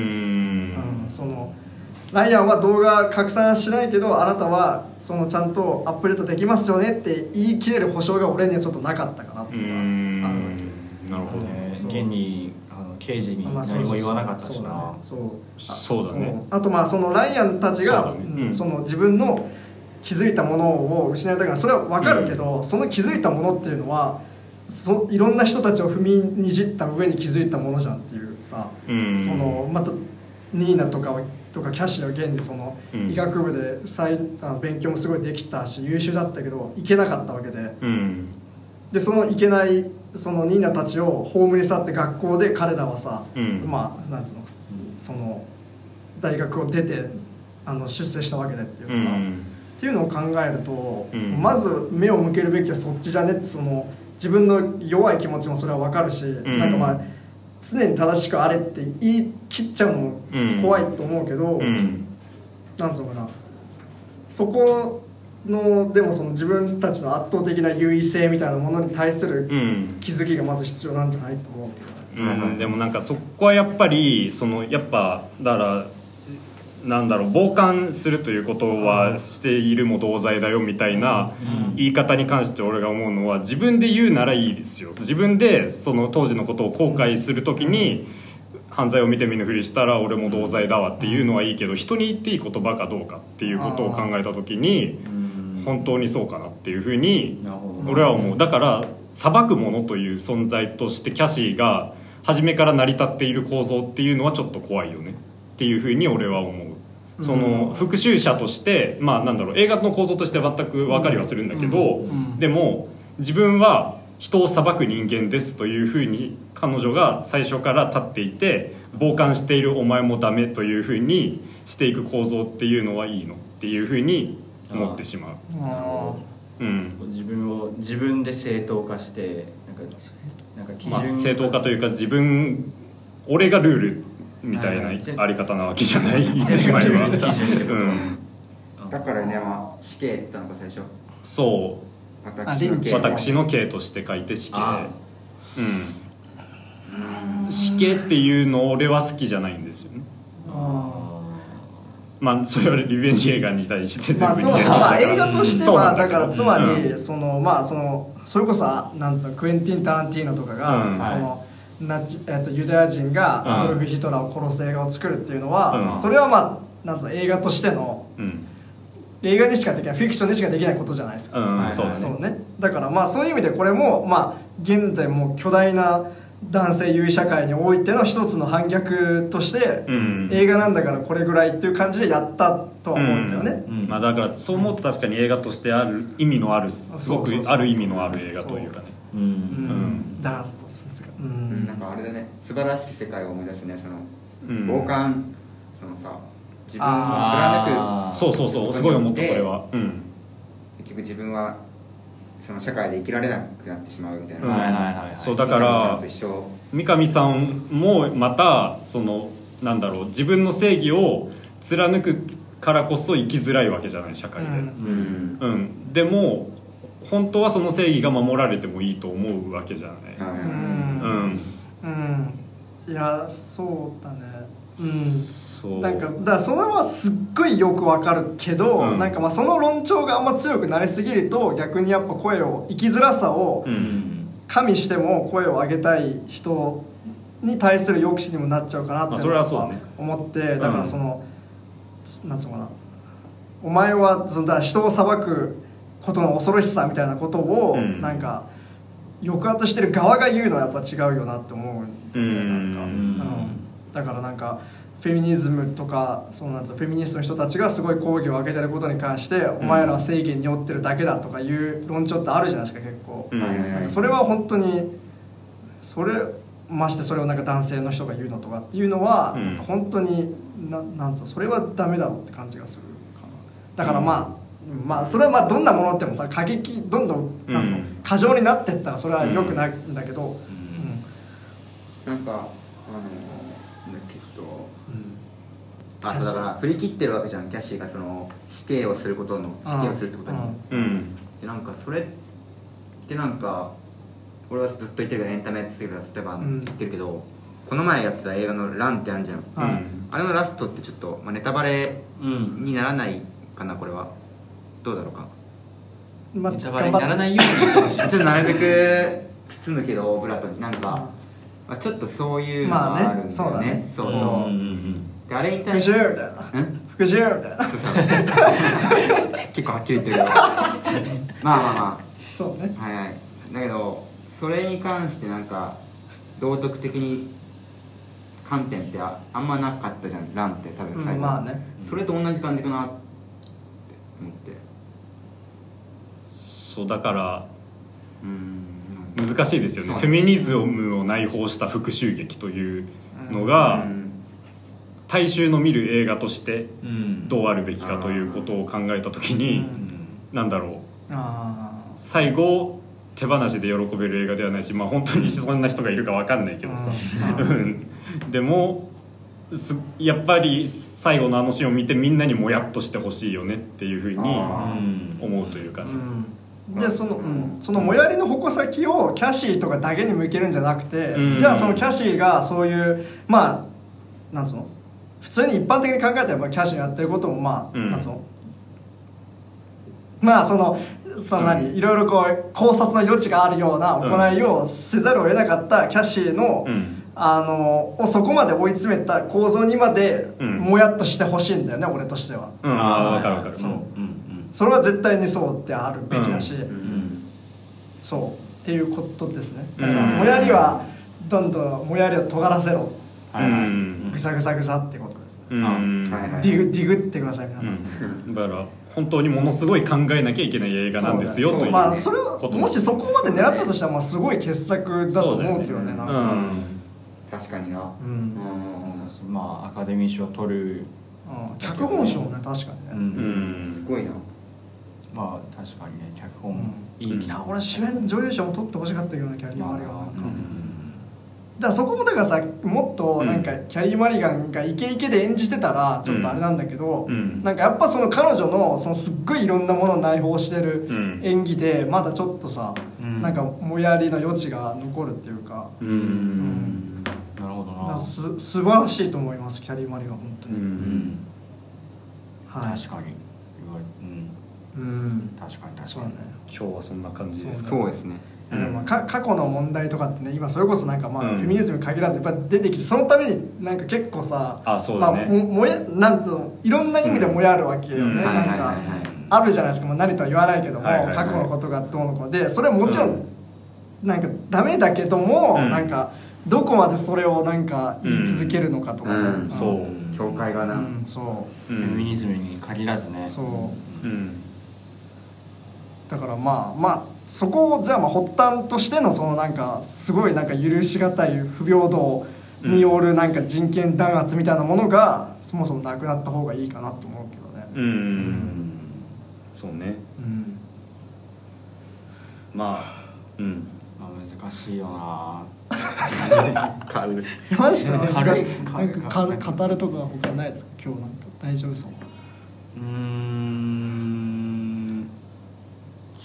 なんか一瞬だけあのはいはい大丈夫です、はい。うん。やっぱいいや。まあそんな感じですね、はい。もやっとして終わりました。そうねなんか。方向性としてでもなんか割と俺らまとまったっていうかでも。そうね、うん。うん。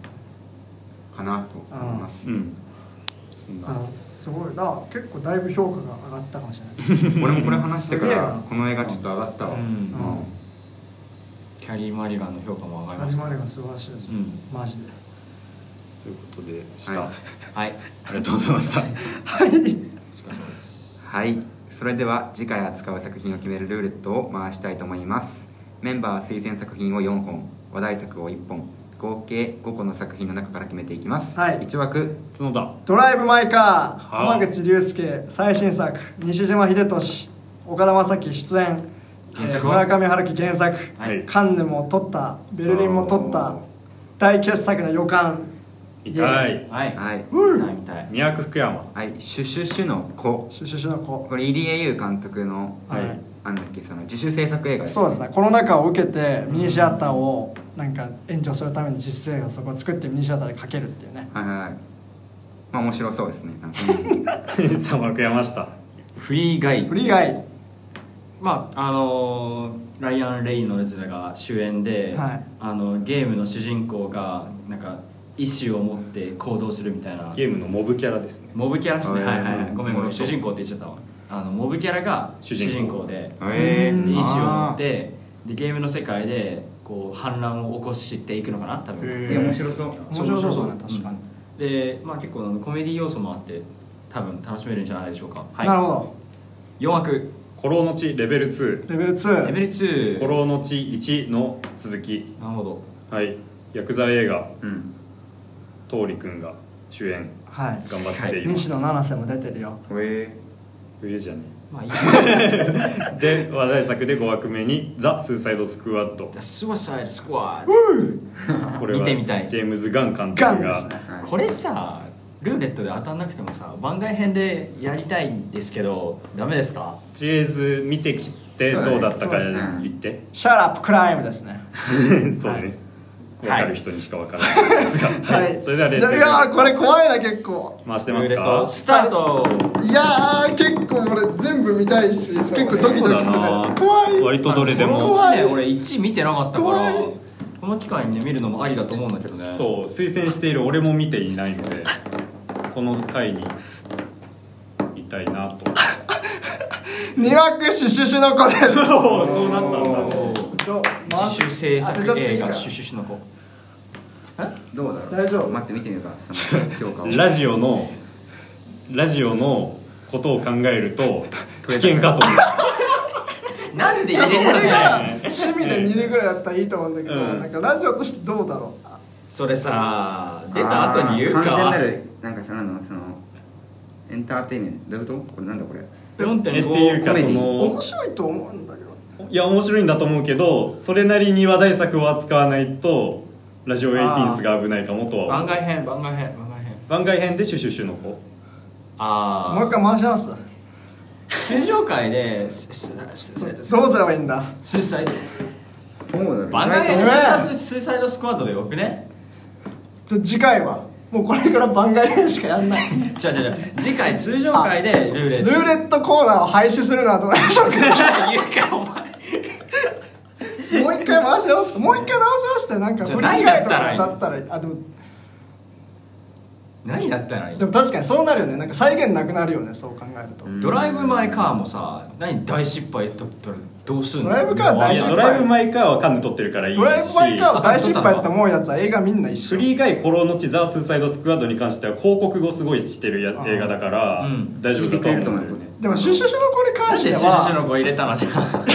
あのいやだからなんならこの八百長をするかどうか迷ってダメやろうでもでもでもシュシの子は絶対見る意義はあるんですよ。見る意義は入江監督俺超好きですわかるよ。番外編してややっぱ。お前見たくねえだろ。いや見るよ。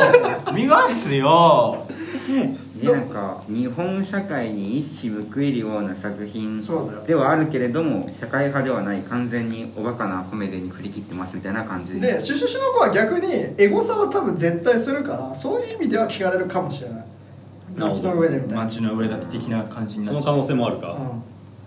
うだその可能性を見ん、るとまたありかもしもう一れない回どうする？じゃああどうしようかな。難しいないや俺多分見たいけどねす。シュシュシュの子どこでやってんの？ゲイリーゲイリーさんが俺のレビューにいいねしてくれた。誰だよ。どうしよう。えもう一回回しますか25じゃポレポレ池袋ユーロスペース下北ジャック・ベティ。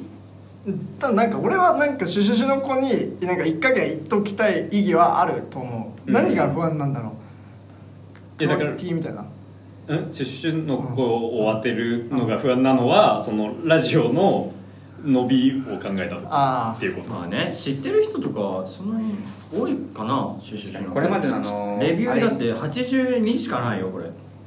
そんなさフィルマークスユーザーだろ？てか今日てか今日始まってんじゃん。なんだ？いやそのでもこれまでのあれ見てるとさ明らかにあの子は貴族とかその聞かれてる再生回数の数は明らかにやっぱあれだよねまあ注目度そうだね。にすげえ依存してるから。今アンカー見るか。最近でもちょっと減り気味？減り気味だよ。減り気味。だから伸ばしたたいんです。じゃあもう一回回し直すか。もう一回回そうか。えこれでシュシュシュの子になったらもうなんか抗えないそれはしょうがないうんそれはもううんじゃあシュシュシュの子を超えた何かじゃあみんな行くし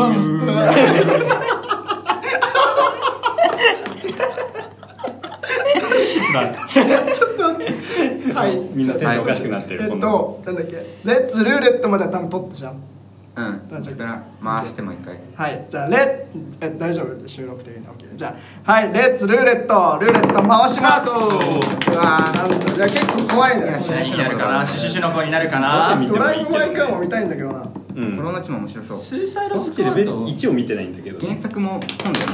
本が原作本なの確か原作本。お庭口ちょっと。笑わないでください。皆さん。ごめん。シュシュシュの方ですあこれはもうせざるを得ないわ。これは人知を超えた何かが関わっているんじゃない？これはもうせざるを得ない。全部使っていいですか？どういやでもシュシュシュの子の人にかわいそうだよそれ。なんかそれは入江優が。いや入江優監督本当にいいですよ24年目の告白とかね、うん。あそっあいやのビジラントとかマジで大傑作だと思います。いや大丈夫だ。見たい。うん。うん。じゃあじゃあシュシュシュシュシュの子当たった反応だけもう一回取り直してもいいですか？整合性がおかしくなる。1回目だよいやでも俺もうずっと使いたい。わマジで？あの本当にあの、ん。絶対あの、うん。本当に俺これなんつこれでもね茶化しちゃいけないと思うよ。だからミニシアターを頑張る。前笑ってたじいや茶化茶化してる気持ちは俺はないよ。本当に。どうしてなんかこれで炎上とかやだな。番番外編で回復ってシュシュシュですよじゃあ2学なんか福山は変えればいいんじゃない？そうだよ。いやでもまあ。えいやでももう2回当たっちゃったからシュシュの子で行くしかない。これはもう人知を超えた何かがシュシュシュの子を見ろって言ってるんだよだから1枠から5枠の他のやつはできるだけ番外編で扱っていこううんあじゃあ話題作はシュシュシュのこの反応だけ取り返してもいいですか俺これを出す勇気はないはい、はい、2枠シュシュシュの子に決まりましたおーああの入江優あのちょっと一応説明しておくと入江優監督っていうねあの自主制作映画からスタートした、はいはいあのあの日本映画を結構ちゃんと実制作からスタートして、はい。でかいところで映画を撮ってすごいこうなんか、うんなんつう理想的なキャリアを生んだ人が、はい。まあ、コロナでミニシアターとか大変というわけで自主制作映画をもう一回作ったってことです、うん。なるほど。あのいやわかんないけど例えばさ「カメ止め」とかそういう感じであー。のなんつうの自主制作の中から生まれる新しい傑作の可能性全然あるので、ああなるほど。入江優って22年目の告白の。さっき言ったべそれ。話を聞け。はいはいそうそう。22年目の告白とか。AI 崩壊ととかね。かもね SR 埼玉のラッパーシリーズが。本当にあ SR シリーズがマジ傑作ですよ本当に、うんあシリーズなのかいそれぜひ見てください、はい、はい。みんなで見に行きましょう。そしたらエンディングです。はい。それではエンディングです、えーこの番組ではリスナーの皆さんからのお便りを募集しております、はい。映画の感想や番組を聞いて思ったことなど何でも構わないのでぜひ送ってきてください。メールアドレスはラジオ 18.film.gmail.com となっております、はい。18は数字です、うん。えーっとまた「アットマークラジオエイティーンズ」っていう名前の番組のツイッターアカウントでは、えーダイレクトメダイレクトメールがや、えーっと番組専用の Google アンケートフォームのリンクが用意されていますのでそちらからおくだお便りを送ってきていただいても結構です、結構です、皆さんからのメールお待ちしております。お待ちしておりますはい「ハッシュタグラジオエイテンス」でツイートしていただけると公式アカウントがリツイートしますのでぜひ活用してみてください。あとマークラジオエイテンスというインスタグラムではサムネイルやラジオのショートバージョンも公開しております。またラジオエイテンスのノートでは放送の振り返りもしていますのでそちらもチェックお願いします。次回取り上げる映画は「シュシュシュの子」です。この作品の感想をお待ちしております。ということでここまでのお相手は私いつもだと福山と山下と米山でした。また再来週。再来週。バイバーイ